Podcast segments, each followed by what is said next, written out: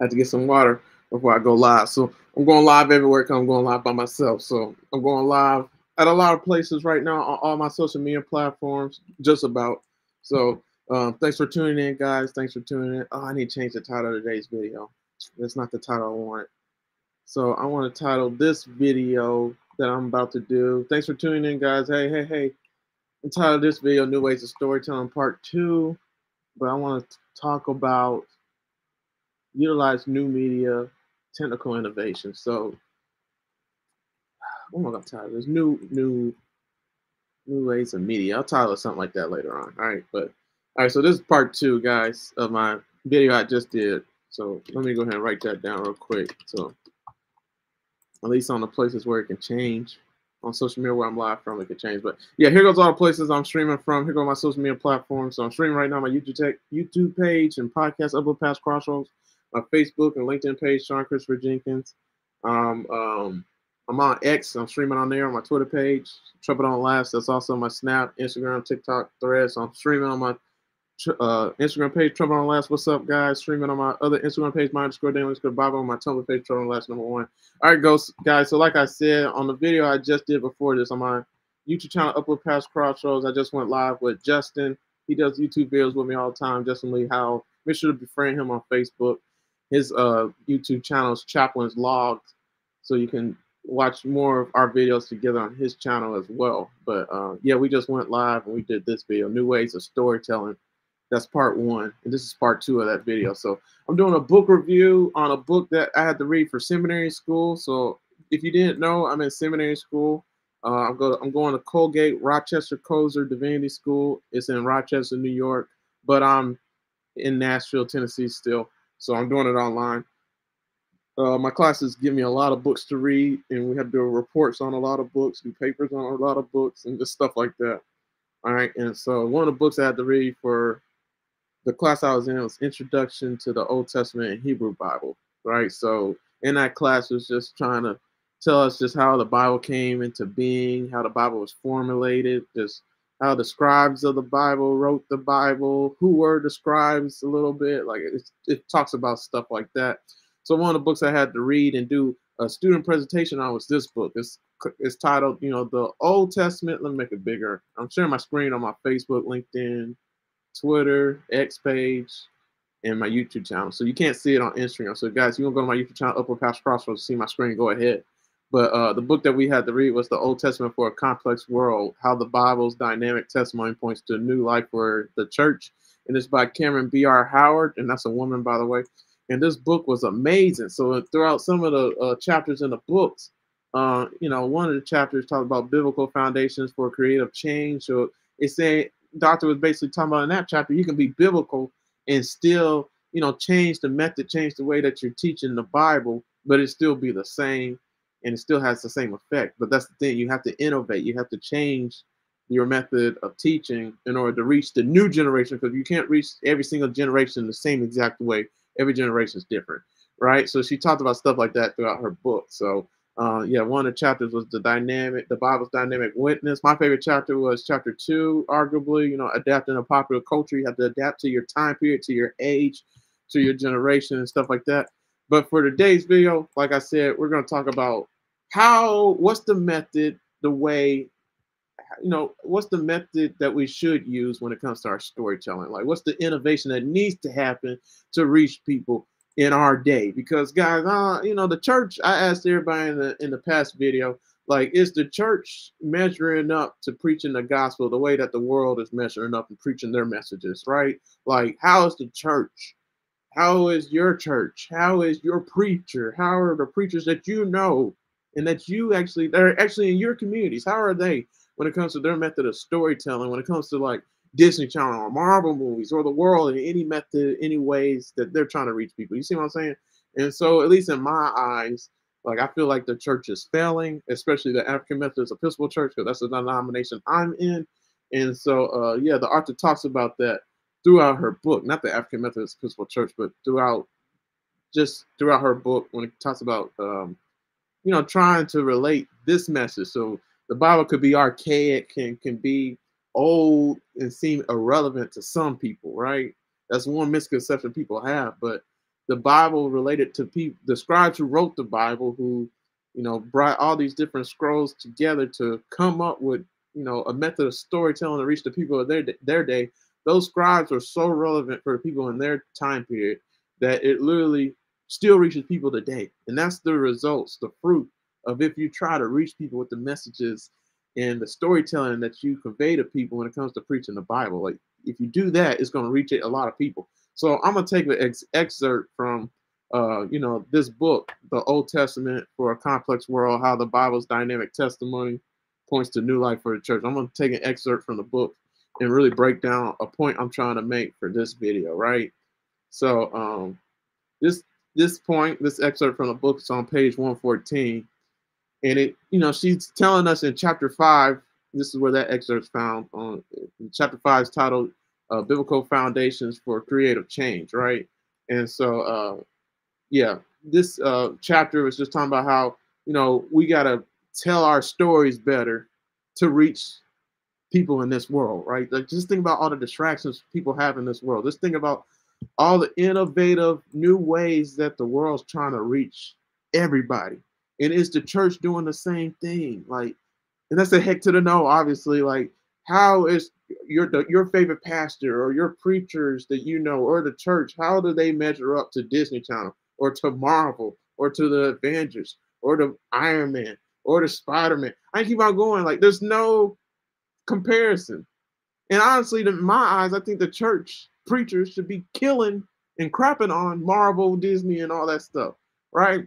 All the distractions that the world gives. But like if we're not coming with it when our with our new media, our new storytellings, our new ways of innovating and teaching the Bible, then obviously it's not going to turn anybody on. Obviously, nobody, we're not going to reach anybody because there's too much distractions in the world, too much innovations going on all around us. And if there's a lag, if there's a, if the church is behind, if, if we're behind the times with preaching the gospel and those new ways and new methods of understanding and reaching people, then obviously people we ain't gonna reach nobody, right? And so that's where the enemy churches felt. Like the bishop asked us one question, and it was my first annual conference I really went to, and I had to sit down and everything. It was two years ago. She asked everybody when it came to churches, right? Planting churches. He said, you know, where should we plant a church? Everybody was thinking about physically planting a church. And I was thinking about digitally, technology, technology wise. I'm not gonna give my finger, but like uh, I don't want to give my whole hand with everything. I don't know who's listening, but like guys, there's so many new ways, new methods of reaching people that we have to implement and we have to do as the church, as the body of Christ. And if we don't do that, obviously we're not going to reach anybody, right? Because we just live in a different age and a different time period, and we can't keep on preaching the same exact message in the same exact way throughout each and every single generation. expect we're going to reach the new generation when they understand things differently than us. They they receive information differently than us. They they want to be told stories in a certain type of way that they get all the time from the, the children's shows and the movies and stuff that they watch all the time digitally, right? In today's time period. It's just they're on steroids right now. The alpha, beta generation, Gen Z, like they they grew up with technology. So what what do you think? How do you think you're gonna reach them in a physical location anymore? You see what I'm saying? So um yeah, let's take an excerpt from this book, right? So again, the book is the Old Testament for a Complex World: How the Bible, How the Bible's Dynamic Testimony Points to New Life for the Church. is by Cameron B. Howard. Let's take what she said on page 114. Talk about this on today's video. So she said on page 114, embracing creativity and storytelling may involve technical innovations, such as utilizing new media. Right? She said it may, right? So, but it may also mean embracing new stories, new ways of understanding the identity of your community. Stories need to be updated to reflect the changing type, the changing shape of any community. As we have seen, updating stories is a fundamental biblical idea, right? And so her whole point in her book was um, when it comes to how the Bible was formulate, formulated, how the Bible came into being, like it took all these different stories the scribes who wrote the Bible, right? Which we don't know who a lot of them are, right? So the scribes who translated the Bible, who wrote the Bible, like they they literally took what the what these scrolls were saying, right? The, these different people who wrote different things for their time period, for their day, what God said. They took these scrolls and they took the stories from what was happening in their day. So like Three Little Pigs or something like that. They took one of those stories. So specifically the flood accounts, the court stories, and it was another uh, method of storytelling. Oh, the apocalypse stories, like so the end times and stuff like that. So stories like that. So stories in those time periods, they took those stories and they implemented them in the Bible to make the Bible. But they put they painted those stories in such a way that they wanted you to understand God. They want you to understand Jesus, how everything points back to them. So this is what they did with the Bible, right? So just understanding that fundamental idea about the Bible, it shows us and teaches us like, man, like the Bible is really complex. It's not limited.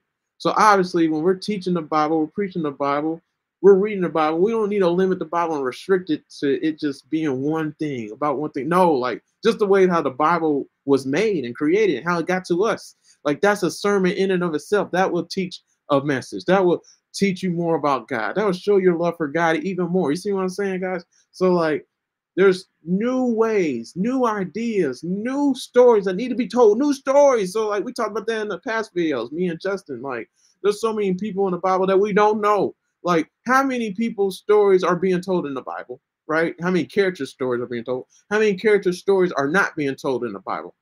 How many people who are in the Bible but they're not really in the Bible because their name wasn't it wasn't said and they didn't give those names a voice? So how many people in the Bible who has a name in the Bible but they don't have a voice? There's a lot of people. You see what I'm saying, guys? So there's so many stories that need to be told with the Bible, and if we have those stories being told, right? Then we can glean even more wisdom, even more insight about God, a different revelation that He was trying to give to us. You see what I'm saying, guys? Like there's so much to learn about the Bible, but is your church giving you that? Is your church teaching you that? Is your pastor teaching you that? You see what I'm saying, guys? Like these new ways and new methods of storytelling is what the author's trying to push in this book, like to try to get you to go there, go there. Like a lot of people, there's a lot of stuff that people don't want to say about David because they're scared, like it may turn some people off. But no, you need to tell those stories about David. You need to tell those stories about Solomon. You need to tell the bad side and the good side about all of them so that everybody could get a revelation, right? That God wants them to have that. Not everybody's perfect. Like that's another misconception Christians have. They think, you know, you got to be without sin. Who is without sin in the Bible? Nobody. David was sinful. I mean, one of his children was raped, Tamar. And he didn't go see her. He went to go see the son that raped her, right? And show compassion for him, but not his daughter. Why? Probably because his daughter was useless to him now. Because she was damaged goods. See, the back in that time period, let's talk about this. This is one of the stories that pastors don't talk about that need to be told, right? So back in that time period, as a king, if you have daughters, you can marry your daughter off to a different nation, a different kingdom. And if you have ties with that kingdom, you have an alliance now. So your daughter was only good for that. See, women didn't have value back in the older days. You guys know that. Let's keep it a buck, keep it a band, right? So if women didn't have values back then, and their only asset, only value was their reproduction, you know, trait or whatever you want to call it. Or uh, you guys know what I'm trying to say, having children, bearing children. So if and their virginity also, by the way. So like if Tamar was raped, she lost her virginity. So she's she's useless to David now because like the whole society shunned her. So now he's shunning her too. So that's another side of David we don't really talk about. We don't talk about how David, when he was fleeing from Absalom, one of his sons, he left his wives and his children, which we don't know how many wives or children he had in Jerusalem, but we know he had a lot.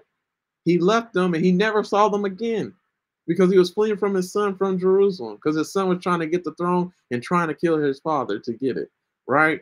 So, um, yeah, so that method of storytelling doesn't get told, right? And so because that method of storytelling doesn't get told, we miss getting an insight about something else that God's trying to tell us, how he's willing to work with us if we're willing to work with him. That's what David was. We call David a man after God's own heart, but that man, you know, who was after God's own heart was pretty pretty flawed, right? Are you flawed? Yes, you are. You know you are. Is everybody flawed? Yes, everybody is. Everybody's a sinner. Everybody makes mistakes. So just getting that revelation will help you not to have some type of twisted idea or misconception that you have to be completely without sin in order to get to heaven. Because nobody's completely without sin, not even the disciples, right? And and shoot, they're the foundation of the new heaven and new earth in Revelation 21, 22. Like literally, they're the foundation when God makes the new heaven and new earth, the new Jerusalem, that's what it's called. In Revelations 21, 22, the last two chapters of the Bible is talking about, it's a little screenshot, a little snippet of what heaven's going to be like and what the new world order is going to be like when Jesus is literally living with us. When he, when God, his light is our sun. There's no need for a sun. There's no need for light, no need for lamps, no need for any of that because God is our light, right? There will be no shade, no shadows, no darkness. It will be all light. And then on top of that, every single stone on the foundations, because you know, back in that time period, they had good foundations on buildings and houses and stuff. In the daytime period, they don't have no good foundation. They don't build houses down to the rock like they used to, the rock in the soil, guys, like they used to, so the houses didn't bulge or move. You know, with Jesus' analogy, build your house on a solid rock, on a solid foundation. That's what he's talking about. The New Jerusalem will be on a solid rock, a solid foundation that will be unmovable unshakable. The foundation is the 10 disciples. I mean, the 12 disciples with their names on it in different gemstones for each one of those names. And gemstone, guys, so lights reflecting from those gemstones, these are real gemstones. The earth doesn't have real gemstones, but in heaven, the, the, the gemstones that these that, that the author mentioned will be the foundations in heaven. Boy, the way they, they reflect off reflect off light, it, it shows like a little rainbow color thing like a different rainbow configuration. I wish I could show you guys. I've done videos on it. You just gotta go to my YouTube channel, Uplift Past Crossroads. Look for my studies I did on Revelations 21, 22 with Justin and myself. And you'll see like uh, what I was talking about. But yeah, guys, like when light, when true light hits, which there's no truer light than God, right? When true light hits a real stone, like I think it's like Jasper's one, and is one. It's different gemstones. You gotta see but like when it hits those kind of stones, like it gives off a rainbow uh, reflection, right? And it's beautiful, like the rays and the different shapes that each stone gives off a different rainbow configuration like that. So that's what heaven's gonna be like. You can look around and everywhere is pure light, pure reflection coming off those gemstones. And that's just what the gemstones on the foundation of all Jerusalem, right? All New Jerusalem. Let me rephrase that. Then when you got the the 12, there's going to be 12 doors to get into heaven. On each side is three. In each one of those doors are all of Joseph's brothers. It's the 12 tribes of uh, Israel. So all of Jacob's children. So Joseph's going to have a door. And all his siblings that sold him into slavery is going to have a door. Judah's going to have a door, right? All his siblings, Reuben, y'all, y'all know how flawed Reuben and Simeon is, right? Like, I forgot who the third child is, but like all these sons, are going to have a door, right? And they all are flawed. A door to the new heaven, new earth. There are 12 tribes with their names on it, right? The doors. And the doors are made of pearls. Guys, I haven't even told you what pearls meant. Let me, just go ahead and say this. Pearls. So pearl, pearls are made from uh, you guys know uh, an oyster, right? I think an oyster. I think it's called an oyster. So an oyster has an irritation that happens with them in the water when sand hits them, right? And so it irritates them. And so they make pearls by the irritation. So they keep on doing something with the irritation. They keep on putting nectar on it when it to get rid of it and to not make it irritation anymore. So this irritation, they keep on putting nectar in it, this oyster, right? And they keep on putting nectar in it and wrapping up this irritation and nectar and nectar, and it eventually makes a, a pearl, right? So this irritation turns into a pearl. All of God's children are a great irritation to him all of God's children are literally gets on his last nerves probably because we're all sinners, we're all flawed. But yet there's still a way to him, right? So all the the three doors on each side, the 12 gates of the New Jerusalem, New Heaven, New Earth, right? It's all made of pearls. We're a great irritation to God. We're pearls. We're still a treasure though. God turns us and transforms this irritation into great treasures. That's all his children, right? These are the only people that get to heaven, right? We all we all allow God to use that his nectar, right? Turn that to turn, you know, these great irritations, us, into precious stones, into precious jewels, into precious pearls, right? You guys know how expensive real pearls are, right? You should look it up. Like, especially back in Jesus' time period, like pearls were only the rich have pearls. Only the elites have pearls. So like only kings and queens have pearls. Nobody else have pearls, They're very, very rare, just like gold, right? So, like, that's how significant every single believer, every single child of God is. That's why the gates of heaven, the new heaven, new earth, new Jerusalem, Revelations 21, 22, are to be made of pearl. And so, guys, this is what knowing the Bible does, guys. It gives you creative methods of storytelling, gives you creative innovations behind your storytelling. So, new ways of storytelling. So, is your church, is your denomination, are the people who you hear preach the gospel and the Bible all the time? Are they preaching the same exact message all the time in the same exact way? Are they new? Are they using new methods of preaching the gospel, new ways of preaching the gospel that gets everybody's juices flowing, right? Because that's what's going to get young people. So one question that AME Church asks all the time is, how do we get young people? How do we get the get the youth? That's how you get the youth. You stop doing the same thing all the time, 24 7. Because that annoys kids. It annoys me. It annoys the millennials. It's dangerous you're going to annoy Generation Z people. And it's dangerous you're going to annoy anything after that. Alpha, beta, whatever the Greek alphabet is, whatever goes after that. Like, so guys, like, we can't keep on preaching the gospel, preaching God in the same exact way. Like, we have to utilize the new technologies, new forms of reaching people, new innovations, right? That's what's going to get the young people. And if you don't do that, you're not going to get no young people. You're not going to get millennials. That's why I feel like millennials are probably the least amount of people in church because I am one, right? You know, if I had it my way, I wouldn't even go but God called me to preach. Like, you know what I'm saying? So that changes the equation. But anyways, guys, you see what I'm saying? Like, um, yeah, let's keep on going, man. So the excerpt of this book, let me go back to it. So page 114, you know, I read it. It said embracing creative, yeah, embracing creativity and storytelling may e- involve technical innovations. So she's throwing out one example, one way of reaching people is technical innovations. So I want to talk about that in today's video. Like, does your church, does any church you know, right? Do they use technology and technological innovations, new media to reach people? See, COVID saved everybody's butt in the church. Matter of fact, it saved every single church. Because how many churches weren't filming their services before COVID? Right? That's my first question. How many churches were um, preaching the gospel through YouTube, Facebook, or some technological media before COVID. See, COVID saved a lot of churches, but you want to know what's what's worse? Everybody's doing it now. Everybody's showing their church services on Zoom, on Facebook, and on YouTube. That's the only three. Like, I'd be surprised if anybody's doing Instagram, doing Twitter, doing LinkedIn, like doing every single platform, right? But that's what you should be doing, right? And then also, what's next? What's the steroids of that? Like, so does your church, you probably do that now, but what's the next technological innovation?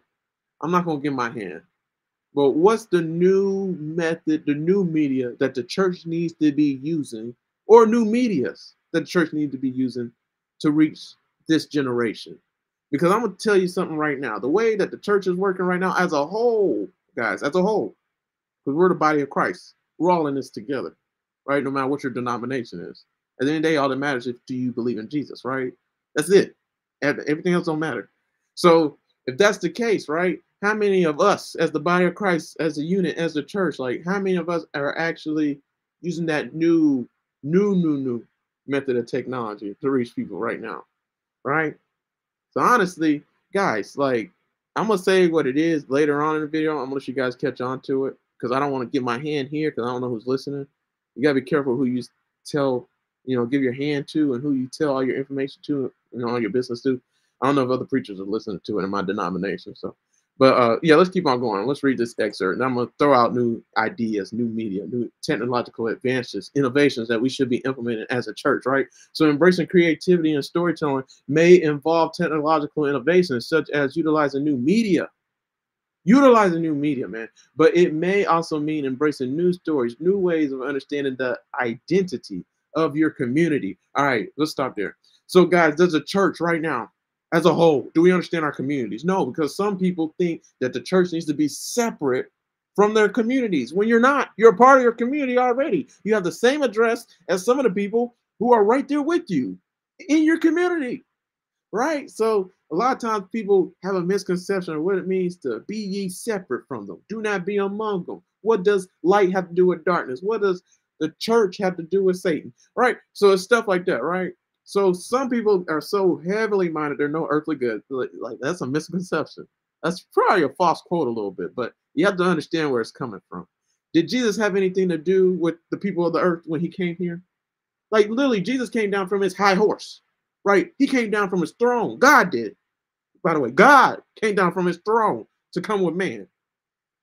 He came down from his throne, the greatest place ever, heaven. You don't get better than that. What's the best place to be? I think that where the throne of God is, where God is, right? That's the best place to be. But he came down from his throne to come down to us, human beings. Ugh. The earth. Ugh. Ah, so flawed, right? Like, why? to be amongst us, to be with us, because he's an intimate God.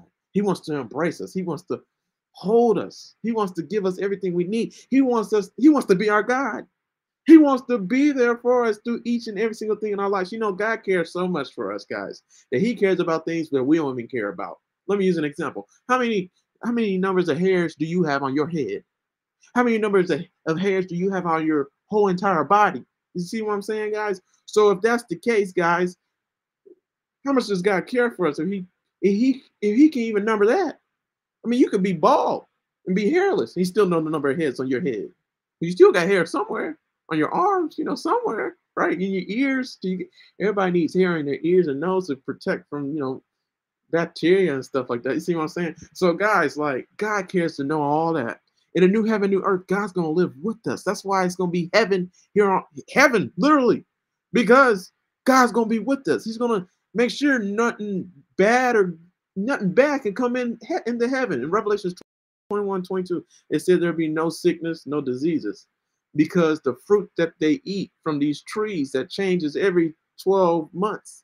Like it changes every 12 months and the fruit that they eat from the tree will is for their health it's for their benefit. So food obviously should be keeping you alive a long time. You see what i'm saying? The bible's so cool guys. Then it said like um when it came to uh god it said that nobody no sickness no darkness no evil no evildoers no liars no cheaters no murderers. None of these people are allowed into heaven only the people who believe in Jesus and have Jesus in their heart and the love of God in them are welcome in this place, right? And God's going to be in our midst. He's going to be with us. He's the security system. He's going to make sure nothing can get in that shouldn't be in there. This is heaven, right? So, guys, like, even God has to do something with our communities. Is God totally oblivious to our communities? If He knows the number of heads on our head, what do you think he knows about our communities and what's going on in our world? What do you think? Do you think he not he doesn't care? Are you kidding me? Jesus literally came down from his throne and showed us that he cares. Right? Jesus literally died for us and showed us that he cared. Jesus literally let people kill him. Let people say that he wasn't God. Still lets them say that he's not God. And still is willing to love them and show mercy to them and you know be their God and stuff like that. You see what I'm saying? That's the kind of God we serve. But some Christians believe God doesn't have want anything to do with their community. And when you have that misconception and, and when you have that distorted kind of thinking, right, you can't embrace what God's trying to do in your community. This author is literally trying to say, like, you have to know the identity in your community, the identity behind your community. You got to know what how to reach your community. You got to know what things that your community needs in order to reach your community. You have to know your community so that you can know what messages to give to them from the Bible. And that's another thing. A lot of churches are preaching all these different messages, right? Actually, they're preaching the same messages. It's like everybody knows about David, everybody knows about the Red Sea, everybody knows. I mean, they know about Jesus. You can never tell Jesus too much, right? But you know, you guys see what I'm saying. Like some stories of the Bible we really know, and then there's other stories we don't know at all. Like Melchizedek, is that his name? Like there's so many people in the Bible that they don't talk about at all uh, King Josiah, um, his mother. Um, man, there's so many people, man. Uh, man, Solomon's son, Rehoboam, probably the worst king in Israel's history. I mean, the wisest man on earth had a this most stupidest son with no common sense. There's so many stories in the Bible that need to be told. So many voices, people that don't have a voice in the Bible, like all of David's wives that were left in Jerusalem when he was fleeing from Absalom, like I mentioned earlier in this video. Like his children, they don't name even his, they only name one of his daughters, Tamar, but D- David had like 80 kids, guys, or 60, maybe even more. We don't even know how many he had. And most of them are women. That's another thing. Even with Jacob in the Bible, Jacob had 12 sons, right? You guys know he had daughters. I didn't even know he had daughters. It doesn't even mention them. Are you kidding me? See, I'm, I'm a more detailed person. I think you guys can say can tell. I'm detail oriented. I'm nitpicky. I'm meticulous. Whatever you want to paint it, guys. So like, the details are important to me. You see what I'm saying? Because you can learn a lot from the details. But the Bible's missing so many details. And then also there's so many contradictions. But that's the whole point of the Bible, guys. Like when, when you look at the new heaven, new earth, in this world order right now, in this world order, did you guys know that 80% of the sea has yet to been discovered? 80 to 85, by the way. And then 90 to 95% of space has yet to been discovered.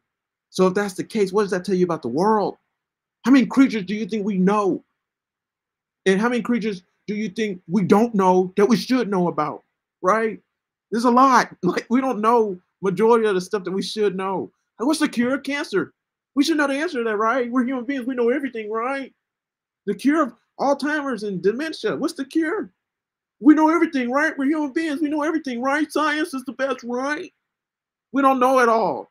In this world order right now, we don't know everything. And that's the whole point of this world order. God's trying to show us that we need him. We have to trust in him. We have to rely on him, right? So, like, if that's the case in our world right now, in the new heaven, new earth, God's gonna be with us. He's gonna be answering all our questions. He's literally there. We're gonna know everything. Look, there's literally no darkness, only light. That says a lot about the new heaven, new earth. Darkness, what does darkness symbolize? Confusion, lostness, you stumble and you hit your toes on in the darkness when it's pitch dark and no light at all. Think about that. What does the darkness symbolize? No hope. Like literally, this is what darkness symbolizes. That's why we have light and day right now. But in a new heaven, new earth, it's only going to be light. You see that? So, like, guys, there's new ways of understanding the identity of our communities. You have to understand where the community is at right now, this world, where it's at. You have to understand where the the babies of the day's time period, so like you know the newborns to the uh, ten year olds, you have to understand where they're at, what what their community wants, what they need, what what entices them, what do they like. You gotta understand what reaches middle schoolers, people of middle school age. You gotta understand what reaches people of you know teenage age, high school age, college age, millennials, anything older than that. You see what I'm saying? Like everybody's different. You have to understand the community to reach them. And if you don't do what it takes to understand them and implement the things that you know entices them that they want to see and stuff like that, you're not gonna reach them. So that's my thing with the AME Church. One of my biggest problems, man. Like they say they want young people, they say they want young pastors, they say they want all this stuff, right? But then when it when push comes to shove and you you're supposed to implement these things, you don't. When we tell you what we need, you don't do anything about it. Then you claim you got the love of God in you, but you're not willing to bend over backwards for your neighbor. You're not willing to cross oceans for your neighbor. You're not willing to put in the work for your neighbor in order to reach them, in order to give them what they need, in order to reach that whole community. You don't care. Don't say you have the love of God in you. Don't. Because if you did, you would care enough to do things you don't want to do and you don't care to do. It doesn't even reach your generation of people.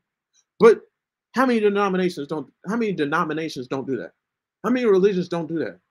I would argue to say all of them. This is why the church is failing when it comes to the world. The world's having its way right now. Satan's winning. The destruction of this world is literally crushing everything the church is doing because we're not willing to understand our communities, to understand our world. This is what this author's saying, man. There's new ways of reaching people in our community because our community has different needs than the people in Jesus's community. At the end of the day, is it the same? Yeah, sure, a little bit, maybe. But I can tell you right now, there's a lot of differences. For example, our te- technological advances, right? You can see a baby right now in today's time period, a newborn, know how to work an iPhone better than an 85 year old for a reason, right? This is the age we're living in. If a baby can do that, with an iPhone and an iPad. I want you guys to really think if a baby can do that and have that capability to understand it better than an 85 year old person, what do you think they're going to do when they get 20? Where do you think they're going to be at when they're 30? You know what I'm saying? They're going to be on a whole different level. So, like, what they need, how they're going to understand the Bible It's going to be different than how an 85 year old and how a 55 year old understands the Bible. See, that's another problem with the AME church. Like, everybody's older in every single church. Like, the average age of some of the churches are 65, 70, 55. That is old, right? And so, what reaches them, what they think reaches them, they think it's going to reach everybody. That's not the case it's really sad in the African Methodist Episcopal Church. It really is, guys. I don't know what denomination you're a part of and what your religion is, but that's that's what denomination I'm trying to get my ordination in. And like when it comes to technological innovations, new utilizing new media, the AME Church is the worst at it. Like, bro, like we should be in a virtual reality world. We should be not just digitally in you know, on Facebook and Zoom. Like literally, they think it's Zoom. Zoom is like Skype now. This is old. like, bro, we need a more update. We need to do something different to reach even more people digitally. Because right now, Facebook's not cutting it. Facebook's for old people. Newsflash: no young person uses Facebook. They hate it. They're on TikTok. They're on Snapchat. They're on the short circuited platforms, right? So if we're trying to reach the younger generation, we're trying to reach people in today's time period, how do we get more young people in church? This is how you do it. Are you on TikTok? Are you on Snapchat? Do you have videos that are three minutes? I'm telling you now, even this video, this video does not suffice for a younger generation. I don't even know who it suffices for, honestly, because I don't even get the numbers like that like I used to get. So you see what I'm saying? But like, man, there's so many every generation is different. Every community is different. And the way that the church is operating right now, they think that every community, what, what worked for one community will work for every community. That's not the case. What worked for my church is going to work for every church. That's not the case. It's different variables, different factors, different group of people, different experiences. Everything's different. You have to know your community, the identity of your community, so you can have know what those new ways of embracing new stories and new ways of of media, embracing those innovations, like to be creative in a way that they can understand, right? You know, see what I'm saying? Because not every community will understand how one community understand or how one community got the message. But the whole entire thing is about selling Jesus, about selling God, right? You're marketing Jesus and God at the end of the day. You're telling people you need the Bible. You're trying to sell it. You're a salesman. So, guys, like, how are you selling it? like honestly, with the best salesman, I can guarantee the best salesman, what makes them stand out is their new ideas, their creativity, the technological advances. Like I already know it's crapping on the lowest of lowest of salesmen. Lowest of lowest of salesmen don't even know who they are or how to sell really. They're trying to figure themselves out. But the best salesman ever, how are they going to sell stuff? They already know what people want. They've been you know, accustomed to talking to a lot of people in their communities. They know their market because they've been at their dealership and they've been, they know these cars because they drove them. So like they just have so much knowledge about these things. So guys, about the Bible, let's go back to it. So how how familiar are you with the Bible? How familiar are you with the stories in the characters in the Bible? How familiar are you with the, the their communities? because there needs to be creativity behind how you're teaching it, right? Like what genre will reach different communities? Yeah, somebody uh, tech messaged me genres. Yeah, so like um, yeah, let me go back to this uh excerpt. So you can see my screen on Facebook, Sean Christopher Jenkins on LinkedIn, Sean Christopher Jenkins on YouTube, uh, up, Uplift Past Crossroads on Twitter, X. You know, Trouble Don't Last. So that's why I'm sharing my screen at. I couldn't share it on Instagram because the Instagram police suck. Free, forget Instagram, guys. Sorry, I ain't been posting, man. Instagram pissed me off, man. Like they shadow banned me, so they've been banning all my pictures and posts I've been posting to be seen by anybody that follows me. So I just I gave up for a minute. We'll see what if God brings me back, man. Y'all pray for me, man. Pray the Instagram police get off my back. But anyways, I want to read this again. So embracing creativity and storytelling may involve technological innovations, such as utilizing new media but it may also mean embracing new stories, new ways of understanding the identity of your community. Stories need to be updated to reflect the changing shape of your community. See, every community is changing. Every community is updating. Like, I haven't been in Nashville. I was in I wasn't in Nashville from 2016 to 2018. When I came back in 2018, every time I came back, by the way, Nashville just looked different. It was different different buildings, more buildings. Like the whole Nashville landscape changed. Not to mention they're gentrifying it. You guys know what I'm trying to say. Like they're trying to move out the black people to a different community, and then because these used to be the hood, but now it's so turned into white communities. So like a whole landscape of Nashville, downtown Nashville, by the way, is changing, right? So every community changes. It's not the same dynamic as it used to be. So another example, just I can use my denomination as an example because I really I'm learning it better and better. So like when the bishop asked uh, about two years ago, so like in 2021, she asked everybody, you know, where can we plant a new church? You know, where should the church be at? And I was just thinking, like, there's no community that you can plant an all black church at and it, it will thrive right now. Because like church ain't the thing to go to physically. Maybe digitally, it's the thing to go to. Hint hint, right? but like physically, no. So like you don't plant a church physically. Digitally, yes, you do. So, but like doing like even right now, like a lot of times our churches are dying off in African Methodist Episcopal Church because like where they're located that's the biggest thing. Like you look at any look up any African Methodist Episcopal church, and then look where they're at locally, like in their community. Go go out to it. All these communities used to be thriving hoods with all black people, but now all these black people have died off. All the older generation that used to go to these churches have died off. So now it's like the remnant of that family. So like the kids, the cousins that moved into that house, they're there, and their grandmothers like dying off a little bit. You see what I'm saying? So like they're not gonna go to church. They, they don't have, they don't know that community. Like they don't know that church. That church don't do nothing for them. So it's not even a community no more. So these churches, the AME church at least, African Methodist Episcopal, you look at any of these churches where they're located, they're located in dead communities with dead people in dead houses. Like these houses used to be thriving, but not anymore. These communities should be thriving. Not anymore because the landscape changes. And the church has to change with their communities if they're trying to reach their communities. Does that mean the church need to change completely? No, that's not what anybody's saying. You can't. The Bible even says, don't contradict the Bible, don't add and subtract to the Bible. Nobody's saying that in this video. We're saying that the method of storytelling, the way you try to reach people, has to change. It has to change. You can't reach people the same way. That's probably why Mormons don't go door to door no more because they figured out you can't reach people in that way. It's not going to turn people on. Like for me, for example, if a Mormon come up to me, you do you believe in the Bible or something like, bro? Like, I'm trying to be a pastor. If you would have got to know me for a second, some of the questions you wouldn't even ask me. You wouldn't even have came up to me. But because you come up to people randomly, assuming that they don't know Jesus, like it can come off as offensive. So that's why Jesus said, "Be the salt and light of the world." Salt has 14,000 different functionalities on this earth right now. So the Christian has 14,000 different functionalities, 14,000 different ways to reach people. Salt gets to know its substance. When salt comes into contact with a substance, what happens? It absorbs the it's, a, it's absorbed in the substance. It becomes one with the substance. You can't even see it no more. It disappears. Put salt on something. Guarantee you won't know where it's at no more. I could put on I could put salt on pizza right now and give you the pizza, and you won't even know salt's on it because it literally became one with the substance. That's what the church has to become with the community. You're the salt and light of the world. You should know your community. You should know the world you're trying to, to reach. You should know the whole landscape and the whole layout.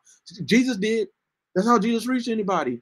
He knew Zacchaeus would be up on a tree. Was it Zacchaeus? He knew Zacchaeus would be up on a tree. He, would, he knew Zacchaeus would be in that community. He knew Zacchaeus was there.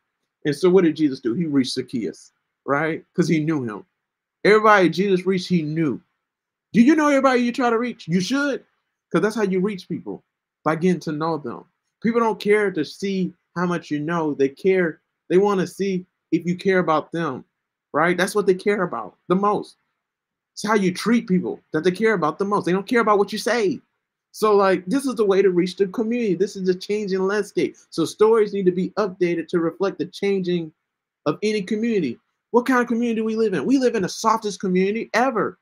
Nobody cares for anybody's opinions anymore. I don't care either. I don't care for your feedback. I don't need it. That's the type of generation we live in. Like, uh, people, you guys, I don't even got to tell you, we live in a weird time period, a weird generation, and just the way we operate, it has, as a church, it has to change with the times. Just being respectful is one. Like, there's certain things you can't say anymore. Otherwise, cancel culture will come for you and stuff like that. You see what I'm saying?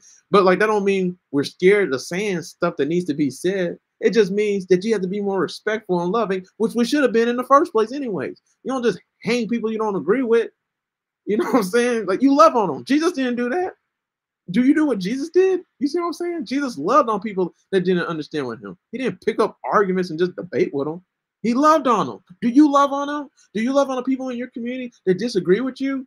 The world doesn't do that. So if the church did that, oh my gosh, that would reach even more people. You see what I'm saying? Like the author was talking about her book. There's new ways of storytelling, and the church has to measure up with the storytelling that's going on with the world. The story, the world is telling the greatest stories ever. I don't know if you guys have been watching like all these Marvel movies, like all these Avengers, you know, Spider Man, Iron Man, Black Panther, like these move Black Black Adam for DC uh, you, you, uh, comics I love DC. I'm a DC fan over Marvel. I wish I could be over the production and the, and the directing of all these movies for DC because I would make sure that we're crapping on Marvel. Because Batman, just with him alone, has the greatest advantage over any other Avengers or anybody because his characters, he has the best villains at anybody. Spider-Man even. Spider-Man has the best villains at anybody. Like Spider-Man is so good he has to go against Sinister, the Sinister Six, which is like Falcon, um, Rhino, uh, Magnesium, Magnesio, something like that. Doc Doc Ock. Like he has to go against six different people and fight against them and beat them. Same thing for uh when it comes to uh, Batman. Batman goes up against Two Face, um, Mister Freeze, Riddler, Catwoman. Like Batman got a lot of villains. And what makes Batman is his villains. You see what I'm saying? Villains make Batman.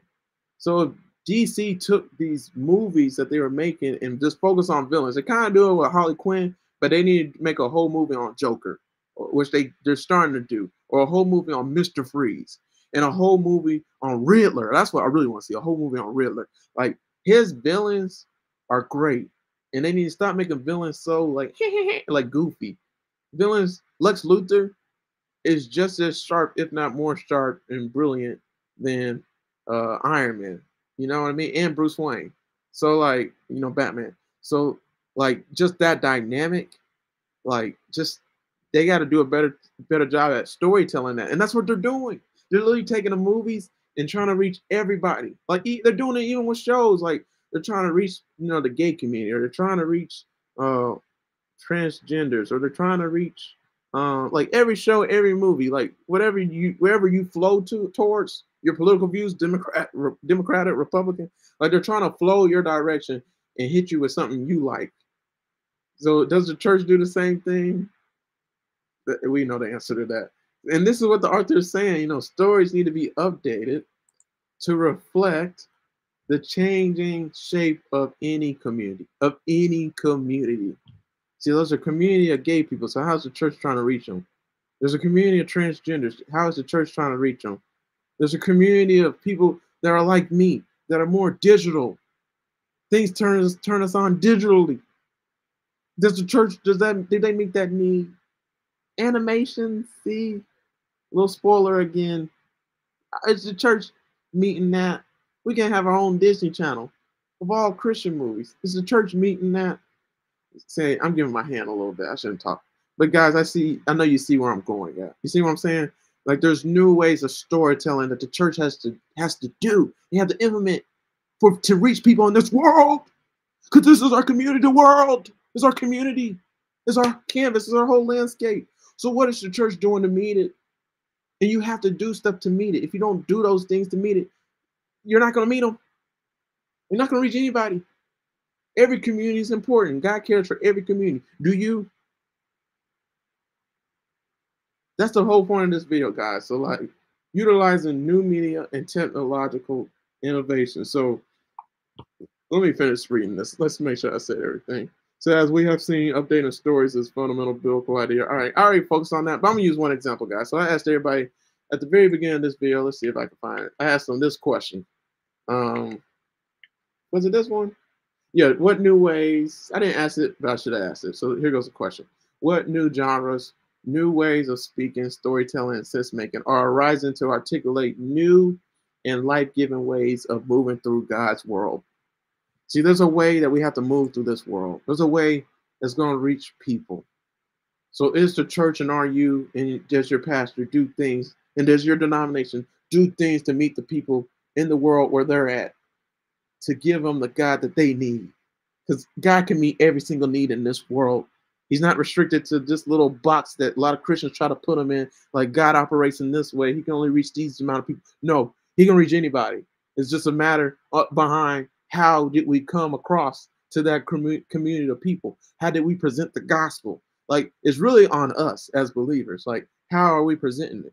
Did we show God's love? Did we show patience? Did we show kindness? Did we show disrespect and harshness? Because you, nobody's gonna reach you. Imagine if a salesman try to reach you, condemning you, belittling you, hating on you, trying to get you to trying to sell you a car, disrespecting you the whole time, being kind of what's that condescending. You think you're gonna buy that car from him, give him a deal? No, same thing for believers, man. So like, you know what drew what new genres, new ways of speaking and storytelling and sense making are arising to articulate new and life-giving ways of moving through God's world. So how are you doing this? What new ways are you doing, guys? And I want to throw out an example. Man, I watched the movie um Nun 2 the other day. Have y'all seen the Nun before? Like Nun, the Nun, right? So the Nun's made by the same creators who made The Conjuring, Annabelle, um, you know, The Nun. I'm trying to think of other movies they made, but they made a whole lot of scary movies. And like, guys, honestly, these movies have been great. Like, and what's crazy behind all these scary movies, they're like, they're all they're doing is retelling a story that is that that literally happened with exorcisms and demonic forces before you know, from is based on these two people. So I should totally do a whole series on it, but maybe I won't get to it because there's so much other stuff to preach about and talk about.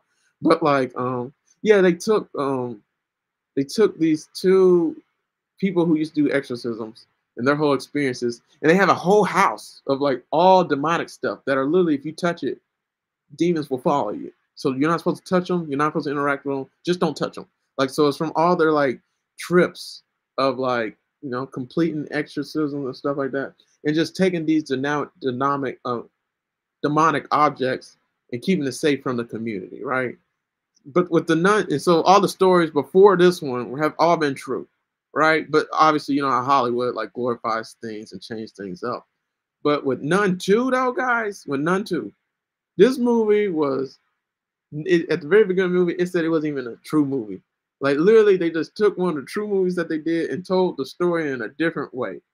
That's what these people did on Nun 2. So this is how you should preach the gospel. Like this movie just, just, just literally painted a picture of what I'm trying to tell you guys. So guys, this is a horror movie, Nun 2, from 2023. It came out this year. Have y'all guys have y'all seen it yet? It's not even scary. Like it's in the scary movie category. But all that makes it scary is looking at the nun sometimes when she scares you. But other than that, it's not a scary movie at all. It's literally to me a Christian movie. Like because literally, they, even at the very beginning of the year, I told you every single The Nun movie, Conjuring movie, any movie that's from the same creators, directors, like it's a horror movie. They say at the very beginning of the movie, this is a true story. This literally happened. But with this one, they didn't even do that because they knew it was just a whole different storyline, whole different everything. It, it didn't happen. It's just the same characters telling a different story. That's what shows do. That's what movies do, right? So with Nun 2, like literally, they took the the the nun concept, what literally happened, and they just changed it, right? To preach the gospel. And literally, like the whole movie to me, the Nun 2, it was just saying like Jesus could help you. Jesus is what you need. He's the only one that can protect you from any demonic forces. And without him, you're doomed. So you name the name of Jesus to an extra a demonic force, they have to listen to you. They have to bow down to you. Because at the name of Jesus, every knee shall bow, every tongue will confess that Jesus is Lord. Demons, angels, uh, beetles, bees, uh, known creatures, unknown creatures, they all bow down to the name of Jesus. And if they don't yet, they will. Right. And I'm mainly talking about humanity because humanity is the only one behind that lags behind that. So yeah, the nun too, man. Like this movie was just preaching the gospel, man. It, every y'all need to watch it. Tell me if I'm wrong. If y'all watch Nun 2, man, literally, like the main character is a nun, and she had an experience before with this same demonic force that pictures herself as one of God's chosen vessels. It's a nun, but she's a demonic force. And basically, the whole video is this child of God, so the actual nun that's good, that's alive. They have to love of God and all that. She's sent to take out this demon, do something about it, and she did, right? But she couldn't do it without the name of Jesus, right? So, long story short, she won, her friend won. They're both nuns. God protected them. That was the story, guys. It was so good. Like literally, guys, my whole point is they took a horror film in the horror horror genre. What horror film film do you know is a Christian film? I ain't never seen no horror film that's a Christian film. Have you? I mean, a Christian film horror movie? I mean, have we even seen really a Christian film action movie? You see what I'm saying? Like Christians are failing in so many ways. But literally, whoever wrote The Nun 2, they took that movie, that horror genre, and preached the gospel through it. So, guys, like I asked everybody at the very beginning of this video, man, I'm gonna ask it again. Like, um, I want to make sure I say it the same exact way. Yeah, I asked what new genres, new ways of speaking, storytelling, and sense making are arising to articulate new and life giving ways of moving through God's world. See, guys, it's vital.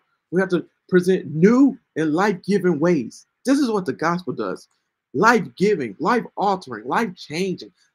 Man, things, Jesus said, I'm going to give you life and life more abundantly. When we preach the right messages, when we say the right stories in the Bible, if we really know our Bibles and preach the gospel in the right way that God intended for us to preach, oh my gosh, the stories that we tell other people, it will change everything in their lives, everything better. But like, do you know those stories? Do you really have a relationship with God? We got so many people telling people about Jesus, telling people about God. They don't even know God and Jesus for themselves, right? So, yeah, that's the whole point of today's video, man. Like, one misconception we have, I want to go ahead and say, see, this is you can only go as far as the lies you've been told. I'm gonna leave it there. You can only go as far as the lies you've been told. At the end of the day, you have to you have to unprogram and from the brainwashing and the programming you received in your youth. You have to unlearn certain lies that your parents told. Because did your parents, did they know everything? But they act like sometimes they do. Like some of the stuff they just say is a fact, but it's just their reality. It's just what they experience. It's not true for every single soul on the earth. So, guys, like one misconception that believers has is we have to say the Bible and preach the Bible in this same exact way. This is how you do it. So they limit and put God in a box. They don't think they they they shun innovation. They shun change. Like if you change and innovate, like that's of the devil, man. You, you can't be like the world. Like the world, like that's Satan. Like I remember I played like uh just the rap instrumental behind my videos before. Like my video shorts of me talking on YouTube, and I did like a uh you know playing instrumental, but it's rap instrumentals you wouldn't know that. Like it, it even have rap music in it. They were like, some people were commenting like, "Oh man, that's the devil's music. Why are you playing the devil's music?" It's the instrumental, just instruments playing, and somebody could rap to it. That's it. But it's just the instrumental. But so a drum and a guitar is the devil's music if you just play it the right way. Like what? Like like some people think gothic music, I'm sure, is the devil's music. You see what I'm saying? Like they, they try to put God in a box, saying he can't move and operate in this way, but does God listen to you? Does he listen to me? Does he do things our ways or does he do things different ways? Like, can he not reach anybody in any genre, in any dynamic or whatever? Yes, he can. So is God limited? Heck no, he's not. So, guys, like one misconception people have is this. So updating the stories in the Bible uh, contradicts the Bible. That's what they have. But that's what I'm trying to say in this video. That's what I'm trying to convey throughout this whole series of me just breaking down this book, you know, the Old Testament for a complex world how the Bible's Dynamic Testimony Points to New Life for the Church is by Cameron B.R. Howard, right? So just with this, but I want to make sure you guys see it just in case you're interested, right? So you can pause the video and, and watch it. But yeah, just with this video, right? All right, I was just trying to convey to you guys, like, man, updating stories is a fundamental biblical idea. It's how the Bible was made. It was how the Bible was created. And this is why the Bible is still relevant today. The scribes who wrote the Bible, right? Somebody had to write the Bible. And it was multiple scribes. You have scribes who literally wrote down what God told them. So scroll writers. So they made scrolls. And then you got scribes who took their writings that they read and saw from these other scribes and translated what they said to their pe- the people in their community. And they wrote the stories that were applicable in their time period for their generation to understand what the past scribes wrote, to understand how God operates and stuff in their life. And that just kept on going and going and going. Like, how many translations did the new international version go through to become the new international version? Like, how many scroll writers, translators came before to make that? See what I'm saying? The new King James version, Bible, even the King James version, like it's a lot. But what's crazy is the Bible is the most sold book in history, in mankind. It's still the best-selling book right now. The Bible is still applicable today. Why? How? See, that's what the author was talking about. How the Bible was made shows how we should be preaching the gospel. It's a revelation to us. So the Bible's look just what I, from what I just said, like the Bible is still relevant today because the people took out the time to re- be relative to the people in their community. They took out the time to know the identity of their communities and did whatever it took to paint God in a way that everybody can understand. So does the church do that today? That's what the church should be doing. That's what preachers should be doing. That's what any lay persons or any member of a church should be doing. Like this is how you reach the world, right? Yeah, you have to update the story. So it's the same story, but you have to update the way that you tell it, right? So updating the stories of the Bible does not contradict the Bible. That's a lie that some people think. All you have to do is just update how you how you tell the story, right? So everybody gets it. So there's so many ways now. You can use Dragon Ball Z reference, for example. Like I'm about to tear that up on my YouTube channel with my fiance soon. Or like, um, yeah, like um, I'm trying to think of different examples. Three Little Pigs, even it's still just the horse and the hare. But that's old school. There's so many new stories being told right now, like The Nun 2. You guys need to watch that movie.